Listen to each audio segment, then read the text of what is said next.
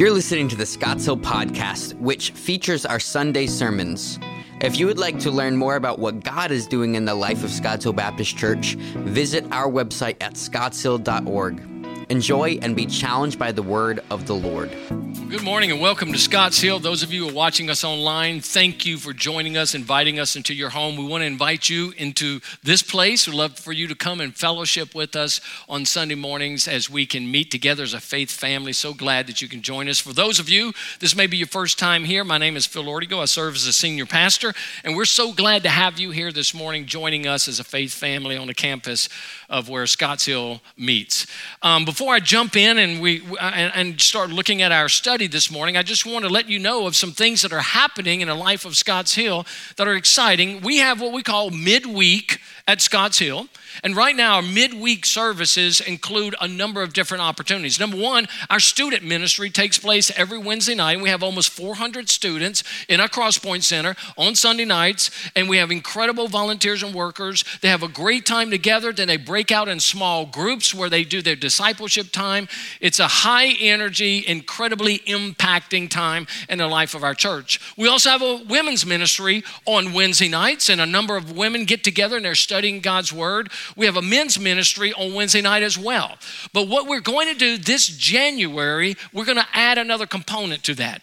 We want to add an opportunity for what we're called midweek children. And we're going to be bringing our children back together in a discipleship format, in a game format, but the component is actually going to be built around music and teaching them music and having opportunities for them to learn music and to display what they learn before the body. That's going to be taking place in January. We want you to know that as parents. We've got it broken down into two groups. It's from four years old to fifth grade. And the way we've got it broken down, we're only allowing 40 kids in each of those groups. So it's got a cap on it to 80 kids. If you want your children to be part of this music ministry and it's going to be impacting, I believe, for, for years to come, you need to go to scottshill.info, sign your kids up for this so that we can get them working towards this, and that begins in January. I do want to say this to you, men. I want to encourage you, men who are not involved in a small group during the course of the week, to join us on Wednesday nights. We're, we're regrouping, we're thinking through this thing. It is going to be an exciting time for men to challenge our men. And come January, we want to see our women involved in Bible studies, our men involved in Bible studies, our children, and our students. And that's what we're looking forward to in on Wednesday on midweek ministries that take place at Scotts Hill beginning in January. That was your public service announcement. Now we can get on with it. We live in a culture where Christianity was never designed to exist in secret, to exist in a vacuum, or to be lived in the dark.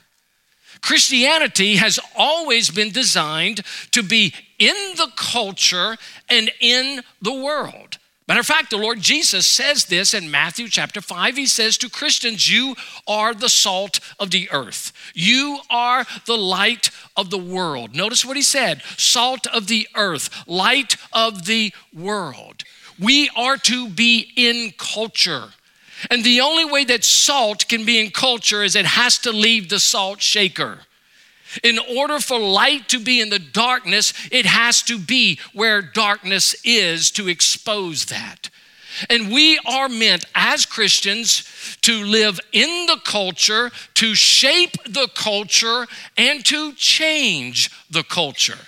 That's what Christianity is about. That's what Jesus brings to us. And the movement of Christianity around the world is a movement that literally transforms culture. Now, how we do that has been argued for many centuries. Matter of fact, even in our own day, there's an argument going around with what's the best way to change culture. There's a group in our culture today and in our churches today that believe the best way to change culture is to first and foremost change structures and policies so that the gospel is able to be free to flourish and transform a culture. This is another group that says, no, no, no. The gospel, first and foremost, must be the transformation of individual lives. And as individual lives are transformed, then structures and policies can be changed. In other words, some people say same structure and policy first for the gospel's freedom, or let the gospel do its work in individuals and it change structures and policies. And so in our culture today, churches are kind of divided over this issue.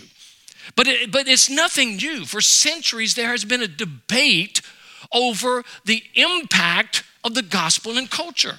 Matter of fact, there was many years ago, a man by the name of Richard Niebuhr wrote an incredible book called Christ in Culture. And in that book, he gives us five approaches that people use, that Christians use, when it comes to impacting the culture. Let me give those to you. The first thing he says is you can have Christ against culture. That means reject the culture. The culture is irredeemable, so have nothing to do with the culture. Christ against culture is you reject it completely. The problem with that view is Jesus undermines that whole philosophy by taking on human flesh and coming into the culture to redeem it.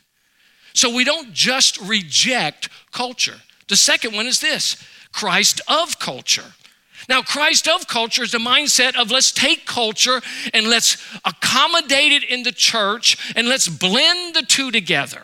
Whatever culture is doing, let's bring it into the church and let's reform it and try to use it in some way that we can bring both worlds together. The problem with that view is it diminishes the lines of clarity between what is godly and what is worldly.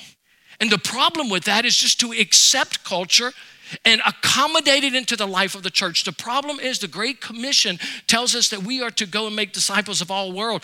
And if there's no need to make disciples, then there's no need for the Great Commission. Here's the third point Christ above culture. This is the view that Christ and the culture are separated and are never to meet. There's a, there's a godly world and the spiritual world, and there's the secular world. Let just each one of them do their own thing, and you try to live at peace in the secular world, but let's just let the spiritual world be what it is. We have that so much in our culture already that the problem is what we learn on Sundays, we're not bringing to the workplace on Mondays. And as a result, the culture is never transformed. Here's a fourth view Christ and culture are in paradox. In other words, you can never really bring the two together. So just try to lead people to Christ, try to have their lives transformed with the gospel, but don't worry about the transformation of culture because they're in paradox and they will never be able to meet together. But then here's the fifth view, and it's called Christ transforming culture. The concept here is to live the gospel in such a way that the transformative power of the gospel of Jesus Christ is what transcends every cultural norm. And when we live the gospel in its fullness and in its power, transformed lives always transform communities. And what it does, it does not ignore the fact that there is a godless culture. It does not just simply accept the godless culture, it doesn't separate the godless culture. And nor does it just worry about salvation, but no transformation. This was the cry of Jesus. This was the cry of the disciples. This was the cry of all of the teachers in the New Testament. Because the work of Christ working through the church is that you and I are to be ambassadors of His. We're to be living in such a way that the gospel, as it's lived through me, is impacting my world one person at a time, and then 10 people at a time. And then a movement continues, and culture is transformed. That's what we're called to be. You and I, as the body of Christ, are called to be change agents by the gospel living in us. Now we're in First Timothy, And we've entitled this series For the Church because the Apostle Paul is writing to Timothy with some very prescriptive advice on how the church should function. Now we get to chapter six. And when we get to chapter six, he's given some very practical advice, but where's he talking about the transformation? He brings up in the beginning of chapter six, verses one and two, this institution that we have seen through the ages as something that is evil the issue of slavery. And now, when he brings up this issue of slavery, it's interesting in the way that he deals with it. So, here's what I want us to do I want us to read verses one and two. We're going to talk about this institution of slavery in the day of Paul and Jesus and Timothy. And then we're going to relate it to where we are today. And this has been a real challenge for me this week as I've taken these two verses and really asking the Holy Spirit, what is it that you want me to communicate? So let's begin by reading chapter 6, verses 1 and 2 of 1 Timothy. Here's what Paul says He says, Let all who are under a yoke as bondservants regard their own masters as worthy of all honor, so that the name of God and the teaching may not be reviled. Those who have believing masters must not be disrespected on the ground that they are brothers. Rather, they must serve all the better, since those who benefit by their good service are believers and beloved. Teach and urge these things. Will you pray with me? In fact, pray for me. Father, thank you for your word. Thank you that it's true. Thank you that your word is always relevant to any time and any culture. And today, challenge us in a way that will transform our thinking as change agents of this culture. In Jesus' name, amen.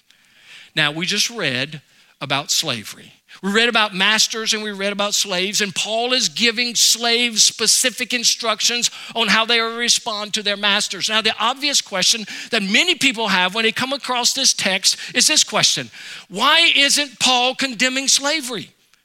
Why isn't Paul calling for a social uprising? Why isn't he calling for the slaves to rebel and overthrow their masters? Why is it that Paul seems to be so quiet when it comes to this issue of slavery? Because the Apostle Paul understands a number of things about slavery in that culture. And rather than Paul calling for the uprising of an institution, what he is calling for is how the gospel is able to make an impact in a current evil situation. Now, one thing that we have to understand about slavery in the Greco Roman world is totally different than what we think of pre Civil War slavery in our own country. Let me just give you some information about what slavery was like in those days. Okay, one of the things you have to understand is that in the Greco Roman world, there were 60 million slaves in the Roman Empire. At the height of the Roman Empire, 60 million slaves. One in three citizens in Rome was a slave. One third. That's like taking all the people who attend here today, and you can just figure it about one third. If we got 1,200 people here on campus today, 400 of you would be considered the slave class in that culture. That's how much rampant it was. But here's something that might shock you there are many people in the Greco Roman world that preferred slavery over freedom. Because in slavery, there was a certain security. In slavery, there was a certain protection. In slavery, there were certain opportunities that may afford to you that you may not have in the culture on your own. In fact, there were so many slaves in Rome that one historian quipped it's easier to find a slave than it is a free person in Rome. And there was a whole class of individuals who were slaves. Now, how did they end up in slavery? It's a good question. People ended up in slavery in a number of different ways. Number one, some of them were prisoners of war. They were captured by an enemy, brought back, and rather than killing them, they had them work as slaves for the rest of their life. Secondly, some were condemned criminals. Those were then have they had jails, they had prisons, but for a lot of time when you were condemned as a criminal, you were put to the rest of your time or to pay off your debt by being a slave and serving others. Some sold themselves into slavery because of an unpaid debt. They didn't have a social program of welfare in their culture. So many times, families would sell themselves into slavery to a well to do family because they can't pay off a debt. And that would actually provide safety and protection for them in the midst of that. Some were victims of kidnapping. Joseph was sold into slavery by his brothers to a group of Ishmaelites who later sold him to Potiphar, where he ended up in prison and ultimately the prince of Egypt. But he was sold, and kidnapping was a common thing. Get this one, this is intriguing. Some were sold into slavery by their parents. By their parents. Now, I don't know if it was for missing too many curfews or, or what it was, but you know what would be really interesting, parents? This would really be a wonderful discussion with your teenagers today around the dinner table. But they were sold into slavery because of that. And then finally, some of them were just born into slavery. They were born into slavery. Their parents were slaves. They were born in a slave household, and therefore they, their lives will become slaves. Now you might say, wonderful, Phil, you've given great context for the world of slavery in this time. But you still don't ask the question how did Paul really feel about it? Did Paul support slavery? Many people would say Paul supported slavery. At the least, some people would say, well, Paul really didn't have a problem with slavery. The problem is, we most, a lot of times, we look at when the Bible's silent, we think it's not saying anything. But a lot of times, it's what the Bible doesn't say that's important. Let me give you an illustration. Let me see if I can explain this. The Apostle Paul would speak of groups, and then he would back them up with scripture. He'd speak of husbands loving wives. And in Ephesians chapter 5, he talks about that you, a man shall not leave, a man, what, what God has joined together, let no one separate. And what does he do? He brings it back to Genesis. And he brings it back to a biblical point, and he brings it all the way back to the garden to prove his point. He does the same thing with children. Obey your parents, for this is right in the Lord. Ephesians 6 1. And then what does he do? He brings it back to the Ten Commandments honor your father and your mother, that your days may be long. In parentheses, not be sold into slavery. So, no. So he brings it back. He does this with all kinds of issues. But when he talks to slavery, he never brings it back to any principle in the Old Testament or the New Testament because there isn't one. Because God's heart was never for this institution to brutalize individuals and remove them from freedom.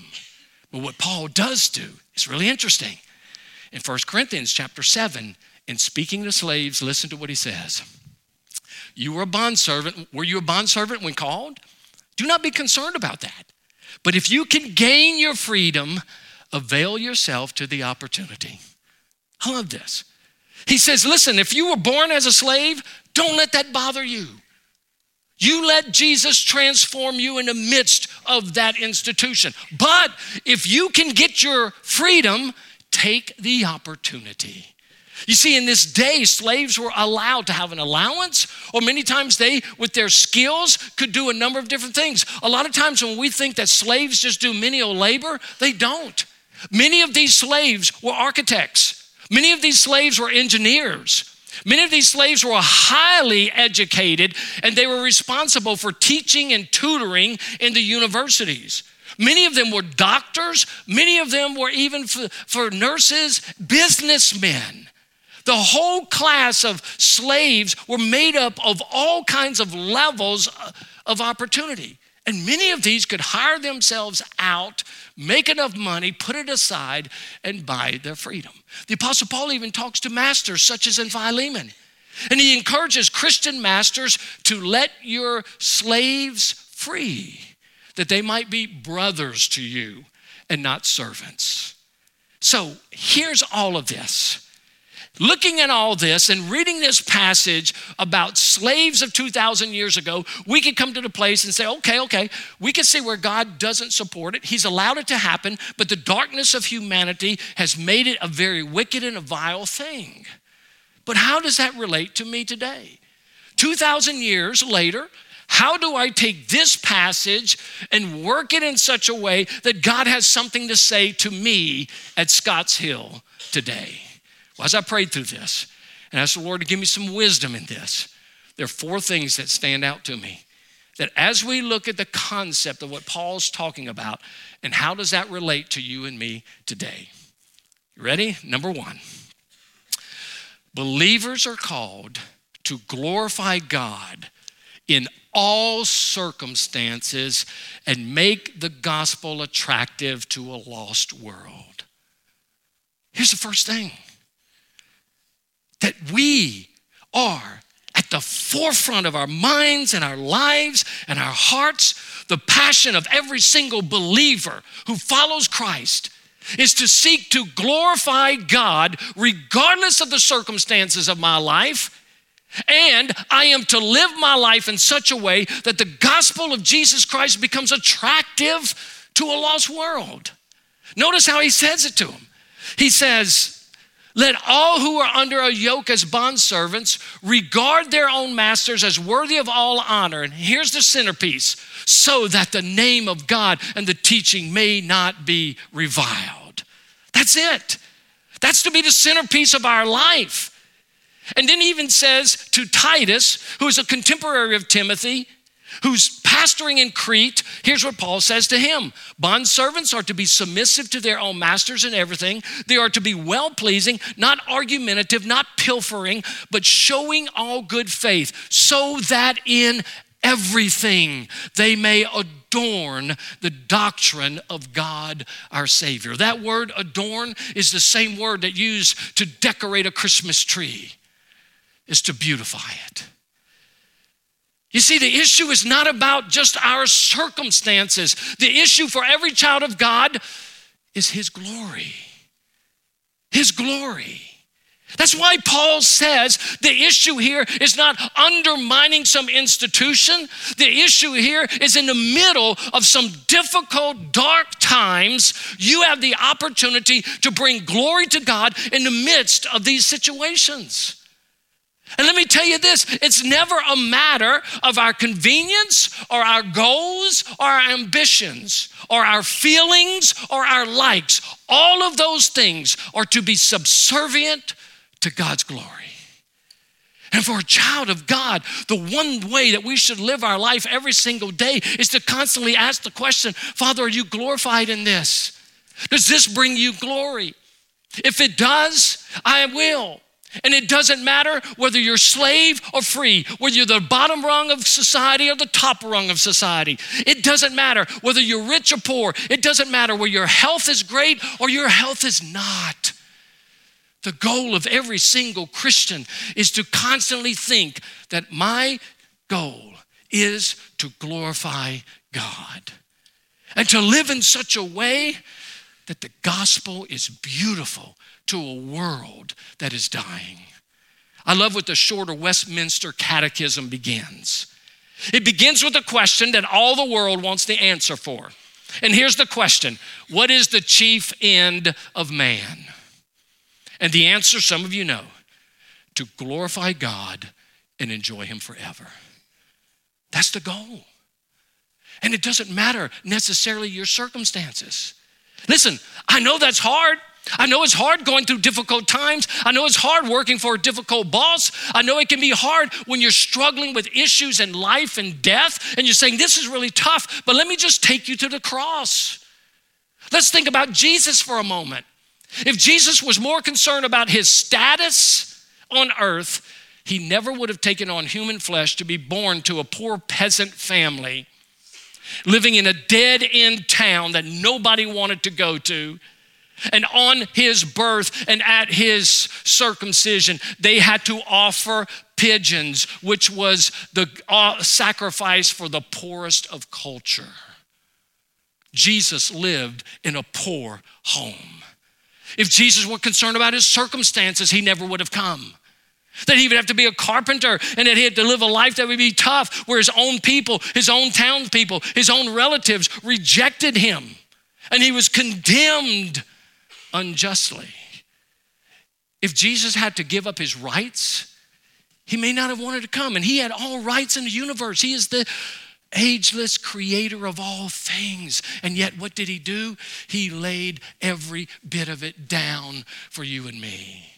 Matter of fact, Peter captures the beauty of this. He gives us the illustration and the example of what Jesus does for us. Here's what Peter says He says, Servants, be subject to your masters with all respect, not only to the good and gentle, but also to the unjust. For this is a gracious thing. When mindful of God, one endures sorrows while suffering unjustly. He goes on. For what credit is it if when you sin you are beaten for it, you endure? But if when you do good and suffer for it, you endure, this is a gracious thing in the sight of God. For to this you have been called, because Christ also suffered for you, leaving you an example so that you might follow in his steps. He committed no sin, neither was deceit found in his mouth. When he was reviled, he did not revile in return. When he suffered, he did not threaten but continued entrusting himself to him who judges justly. Jesus had more rights to give up than you and I will ever have. Jesus had more to suffer for than you and I will ever suffer for.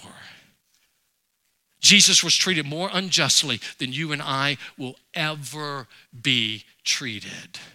And then Paul says this in Philippians 2 have this mind among yourselves, which is yours in Christ Jesus, who, though he was in the form of God, did not count equality with God a thing to be grasped, but he emptied himself by taking the form of a servant, a slave. Being born in the likeness of men and being found in human form, he humbled himself by becoming obedient to the point of death, even death on the cross. Here's my question How can we have a Christ who would give every single thing for us, who would lay down every right for us, who would suffer in ways that we cannot even imagine for us, and we not be willing to do the same for his glory. How can we have a Christ like that? How can we be believers like that? How can we rejoice and say, I'm so happy that Jesus went to the grave on my behalf, that he paid my penalty? He's, he satisfied the wrath of a holy God, but don't expect me to do those things. We can't have that.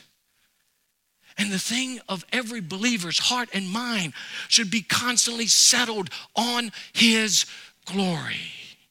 I wrote this down this week. It was really convicting to me. So I don't want to be the only one in this room convicted, so I'm sharing it with you today, okay? Here's what I wrote When I'm concerned about my name, my rights, my pleasures, I am probably at my least usefulness in the kingdom of heaven.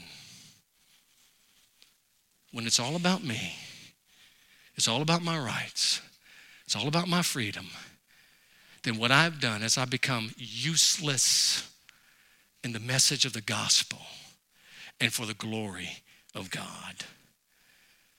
The first thing we learn is we live in a broken world and people will mistreat us. But when I give glory to God in every circumstance, and when I live in such a way that people can't even understand, how can you do that? How can she do that? Man, the gospel looks so beautiful on her because we're fully submitted to bring glory to God. One of the things I've had to struggle with in my own life is this Lord, if you get more glory from a sickness in my life, bring on the sickness. Lord, if you get more glory from a struggle in my life, bring on the struggle. And the cry of the church should be Lord, if you get more glory by our persecution, if you get more glory by us being rejected in the culture, if you get more glory by us standing firm in our convictions and the world wants to counsel us, bring it on. Because you deserve all praise and glory. That's how culture is transformed by bringing glory to God and living in the gospel in such a way that it becomes beautiful. I know what you're thinking. You're thinking, man, you've taken this long on this point. But hang on. Here's the second application believers are to be faithful servants on their jobs and honor their employers. You see, we don't have slaves and masters, but we do have bosses and supervisors. And many of us are under the bondage, you, you should say, or the yoke, not the bondage, the yoke of leaders. So, Paul, in speaking to slaves, is also speaking to us who work for people over us. Here's what he says He says, Let all who are under a yoke as bondservants regard their own masters or bosses worthy of all honor, so that the name of God and the teaching may not be reviled. He goes right back to that. Then he says the second part of it those who have believing masters must not be disrespectful on the ground that they are brothers. Rather, they must serve all the better, since those who benefit by their good service are believers and beloved. Teach and urge these things. Paul has given two pieces of instruction here. And this is what it means for you and me in our culture as we're seeking to beautify the gospel in the way we live and bring glory to God. What does that mean? Let me give you the two things. Number one, believers are to be faithful servants to employers who are not believers. Many of you work for non believers. Even in the midst of that, you are to be faithful and discharging your responsibilities as an employee. Secondly, he says believers are to be faithful servants to employers who are believers. Now, you might say, why didn't he just say be faithful employers? Why? Because there are two perspectives. Sometimes being a faithful believer on the job means that you're going to have a difficult time working for a boss. It's going to be hard. Maybe his convictions, his thoughts, his actions, the way he carries himself are different than your convictions. As long as he's not asking you to violate any principles of the words of God, you have a responsibility to listen to your boss. And sometimes it's hard. We need to be faithful in hard jobs, but sometimes we need to be faithful in easy jobs. When you have a boss who is a Christian, Sometimes we can take advantages of those. And because the job is so easy, we think we do not have to work as hard or as diligent because my boss is a Christian. He understands grace. He's going to let me come in late as many times as I want. And all I have to do is say, I'm praying for you, brother or sister. But he's saying whether it's a hard time or it's an easy time. Then Paul gives us a little bit more clarity on how we are to act on the job. Let's relate this to our work. Bond servants, obey your earthly masters with fear and trembling, with a sincere heart, as you would Christ, not by the way of eye service, only working when they're looking as people pleasers, but as bond servants of Christ, doing the will of God from the heart, rendering service with a good will as to the Lord and not to man, knowing that whatever good anyone does, this he will receive back from the Lord, whether he is a bond servant or he is free. He says, You work as to the Lord. In Colossians, he says the same thing, but he ends with this Whatever you do, work heartily as for the Lord and not for men knowing that from the Lord you will receive an inheritance of your reward. Here's what he's saying listen, Christians, we should be the best employees that anyone can ever have. We should.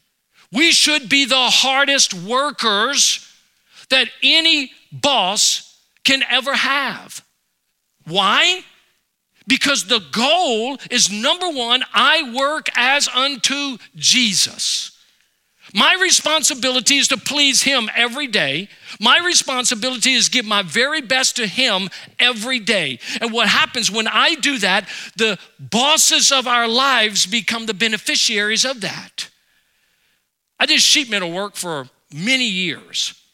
And I was working in this sheet metal shop, and, and I read this verse one day work hardly as unto the Lord. And I went, to, I went to my boss, who was not a godly man at all. I sat down in his office and I said, Mr. Henry, I want you to know something. My goal on this job is to make you successful. He said, You want a raise, don't you? I said, No, sir. I am not here because I want a raise. I'm here to tell you today that my job is to make you successful. I'm going to do the very best that I can to make you successful. I'm going to be a hard worker. I'm going to do what you ask me to do. I'm going to be diligent and I will not neglect my time. He said, Why are you telling me this? He said, You need to know that you're my boss here, but Jesus is my boss in heaven. And before I work for you, I work for him. And when I work for him to please him, the benefits of that flows to you. He says, I think I might give you a raise. I said, Mr. Henry, don't give me a raise.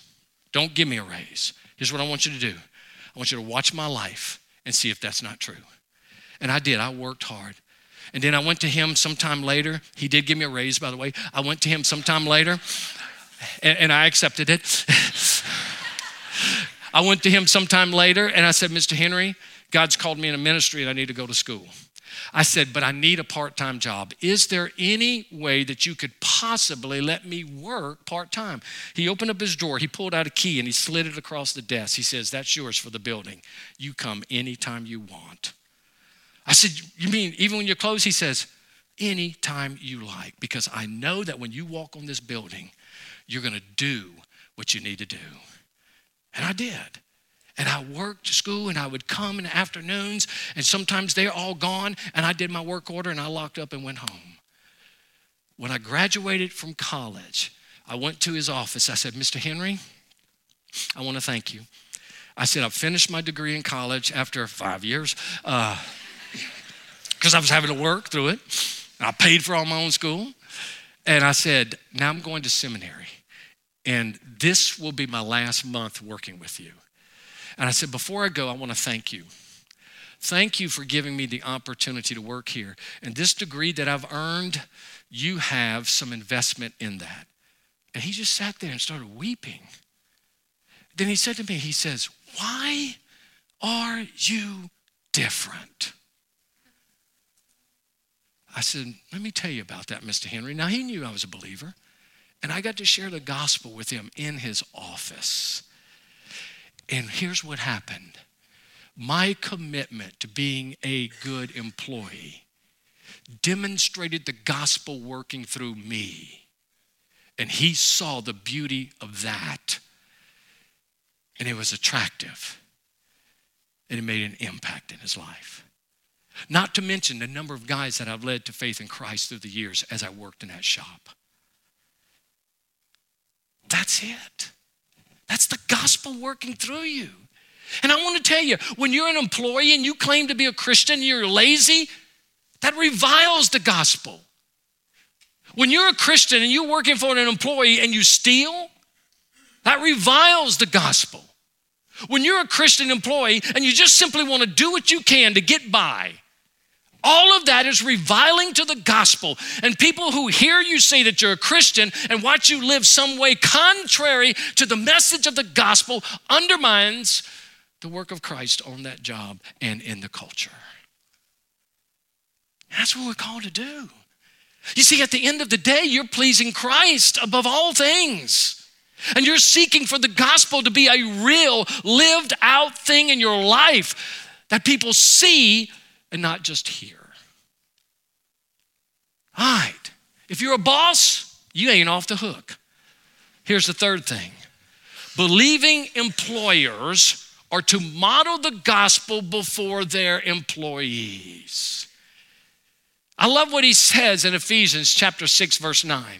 Masters, do the same thing to them, talking about the slaves.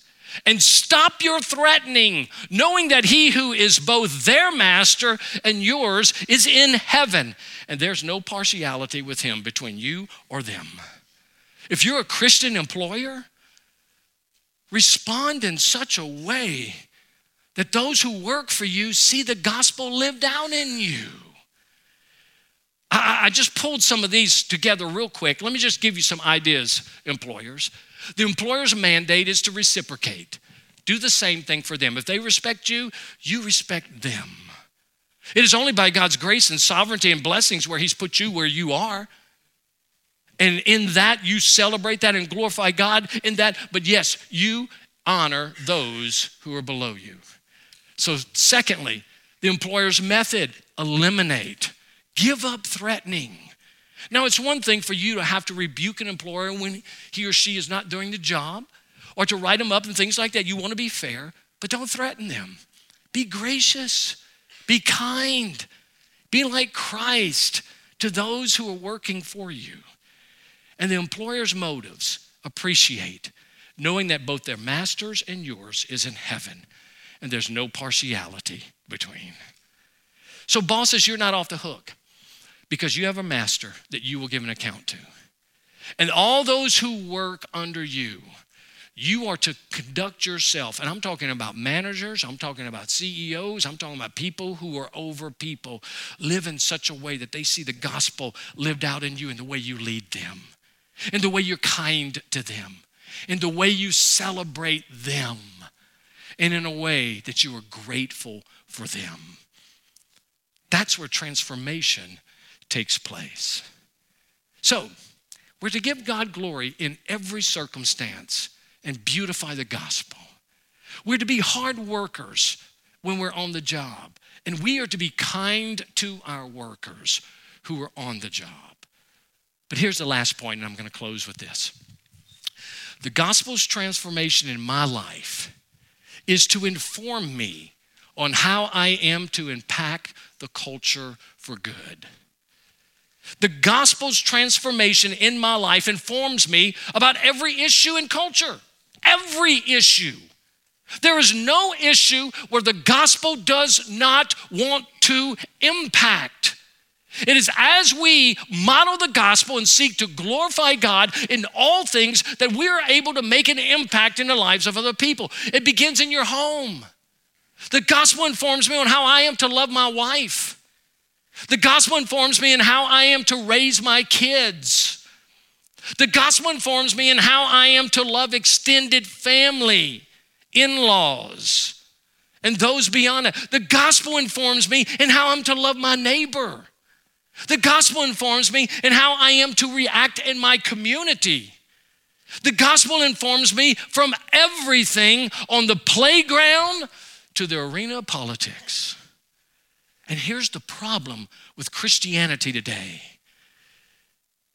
a cultural Christianity will take joy that Jesus died for them, but wants nothing to do to be part of a transformation process. Just give me the blessing. Don't expect any commitment from me.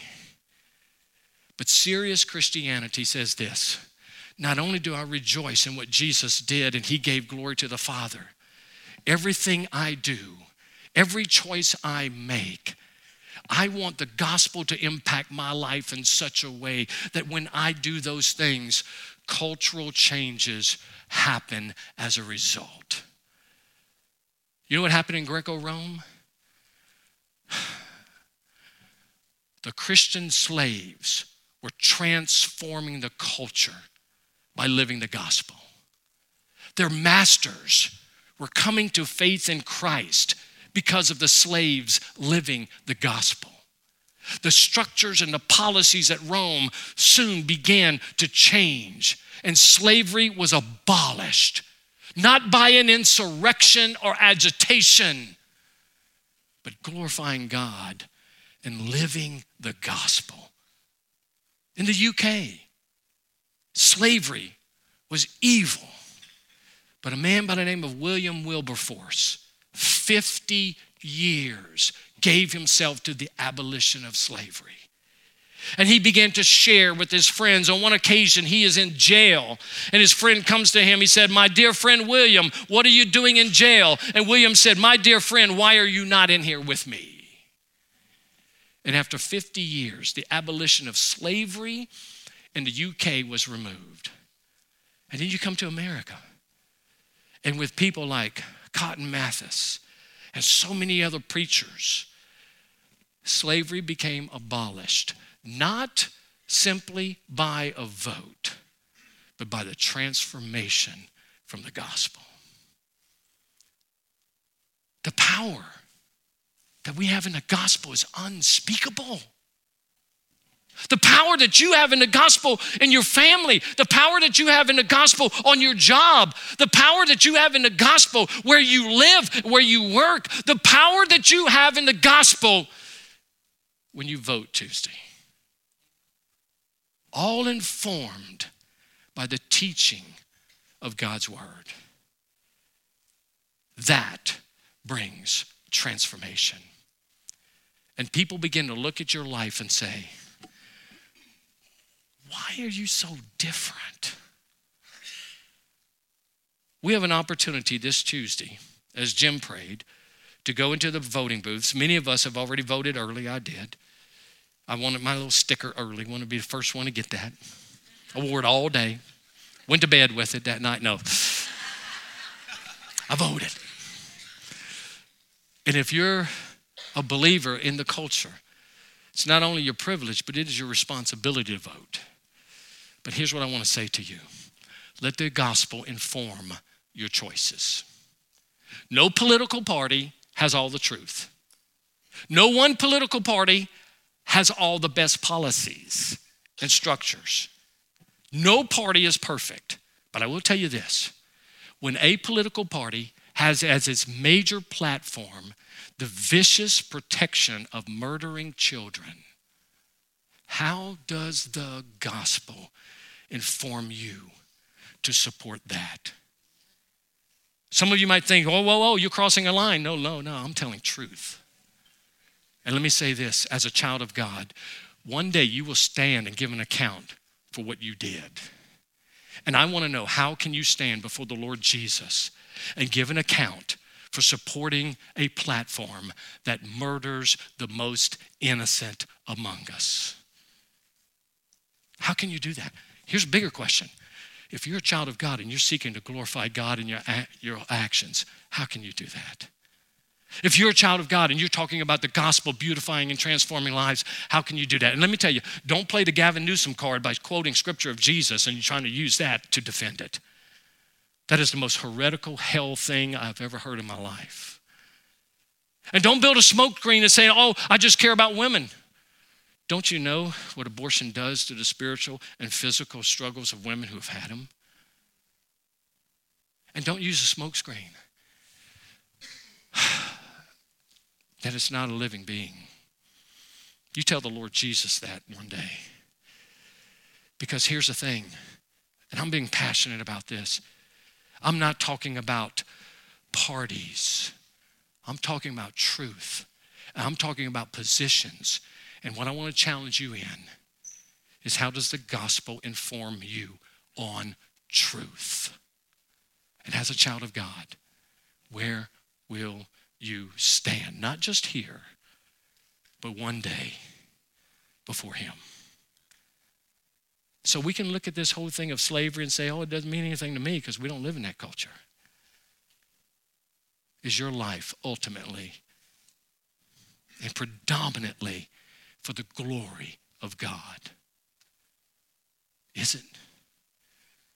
Pursue that. Let the gospel be beautified in the way you live. And you will be a change agent. If you're here today and you're not a believer, listen to me carefully.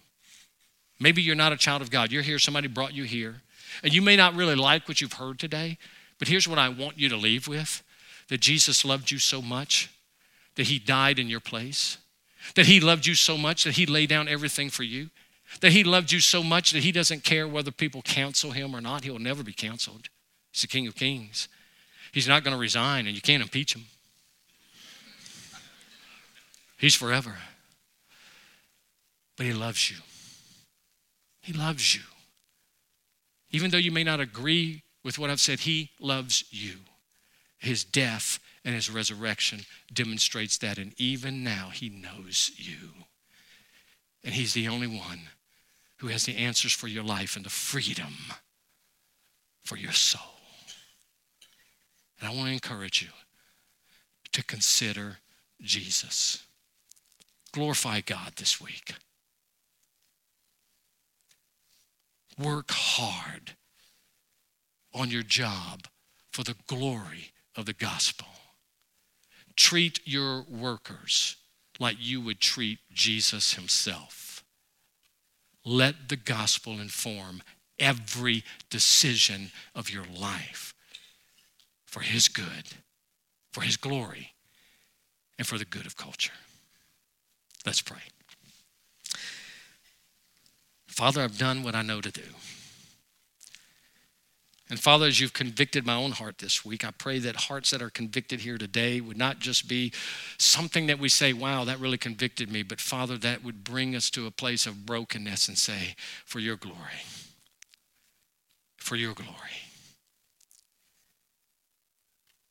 May we live in such a way that we beautify the gospel and that people will see those people are different. We pray this in Jesus' name. Amen. Thank you for listening, and we hope that God uses this message in you to transform you more into the image of Christ. If you have any questions about our church or you want to learn more about Jesus, visit our website at scottshill.org slash next steps. Till next time.